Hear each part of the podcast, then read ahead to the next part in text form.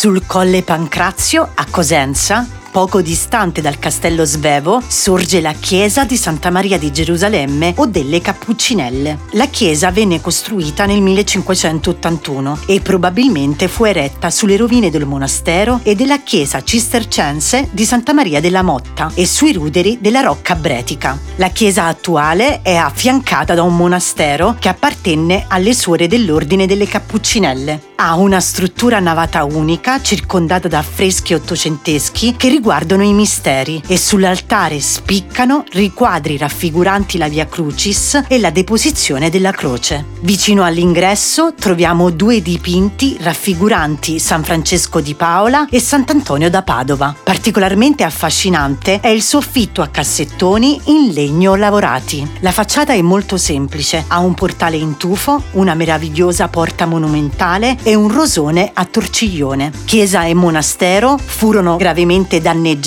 dal terremoto del 1854 e molte opere duramente compromesse. Dopo la soppressione del monastero, i locali passarono al comune di Cosenza, che li adibì a un ricovero per le orfanelle. Oggi è un orfanotrofio affidato alle suore della Divina Provvidenza.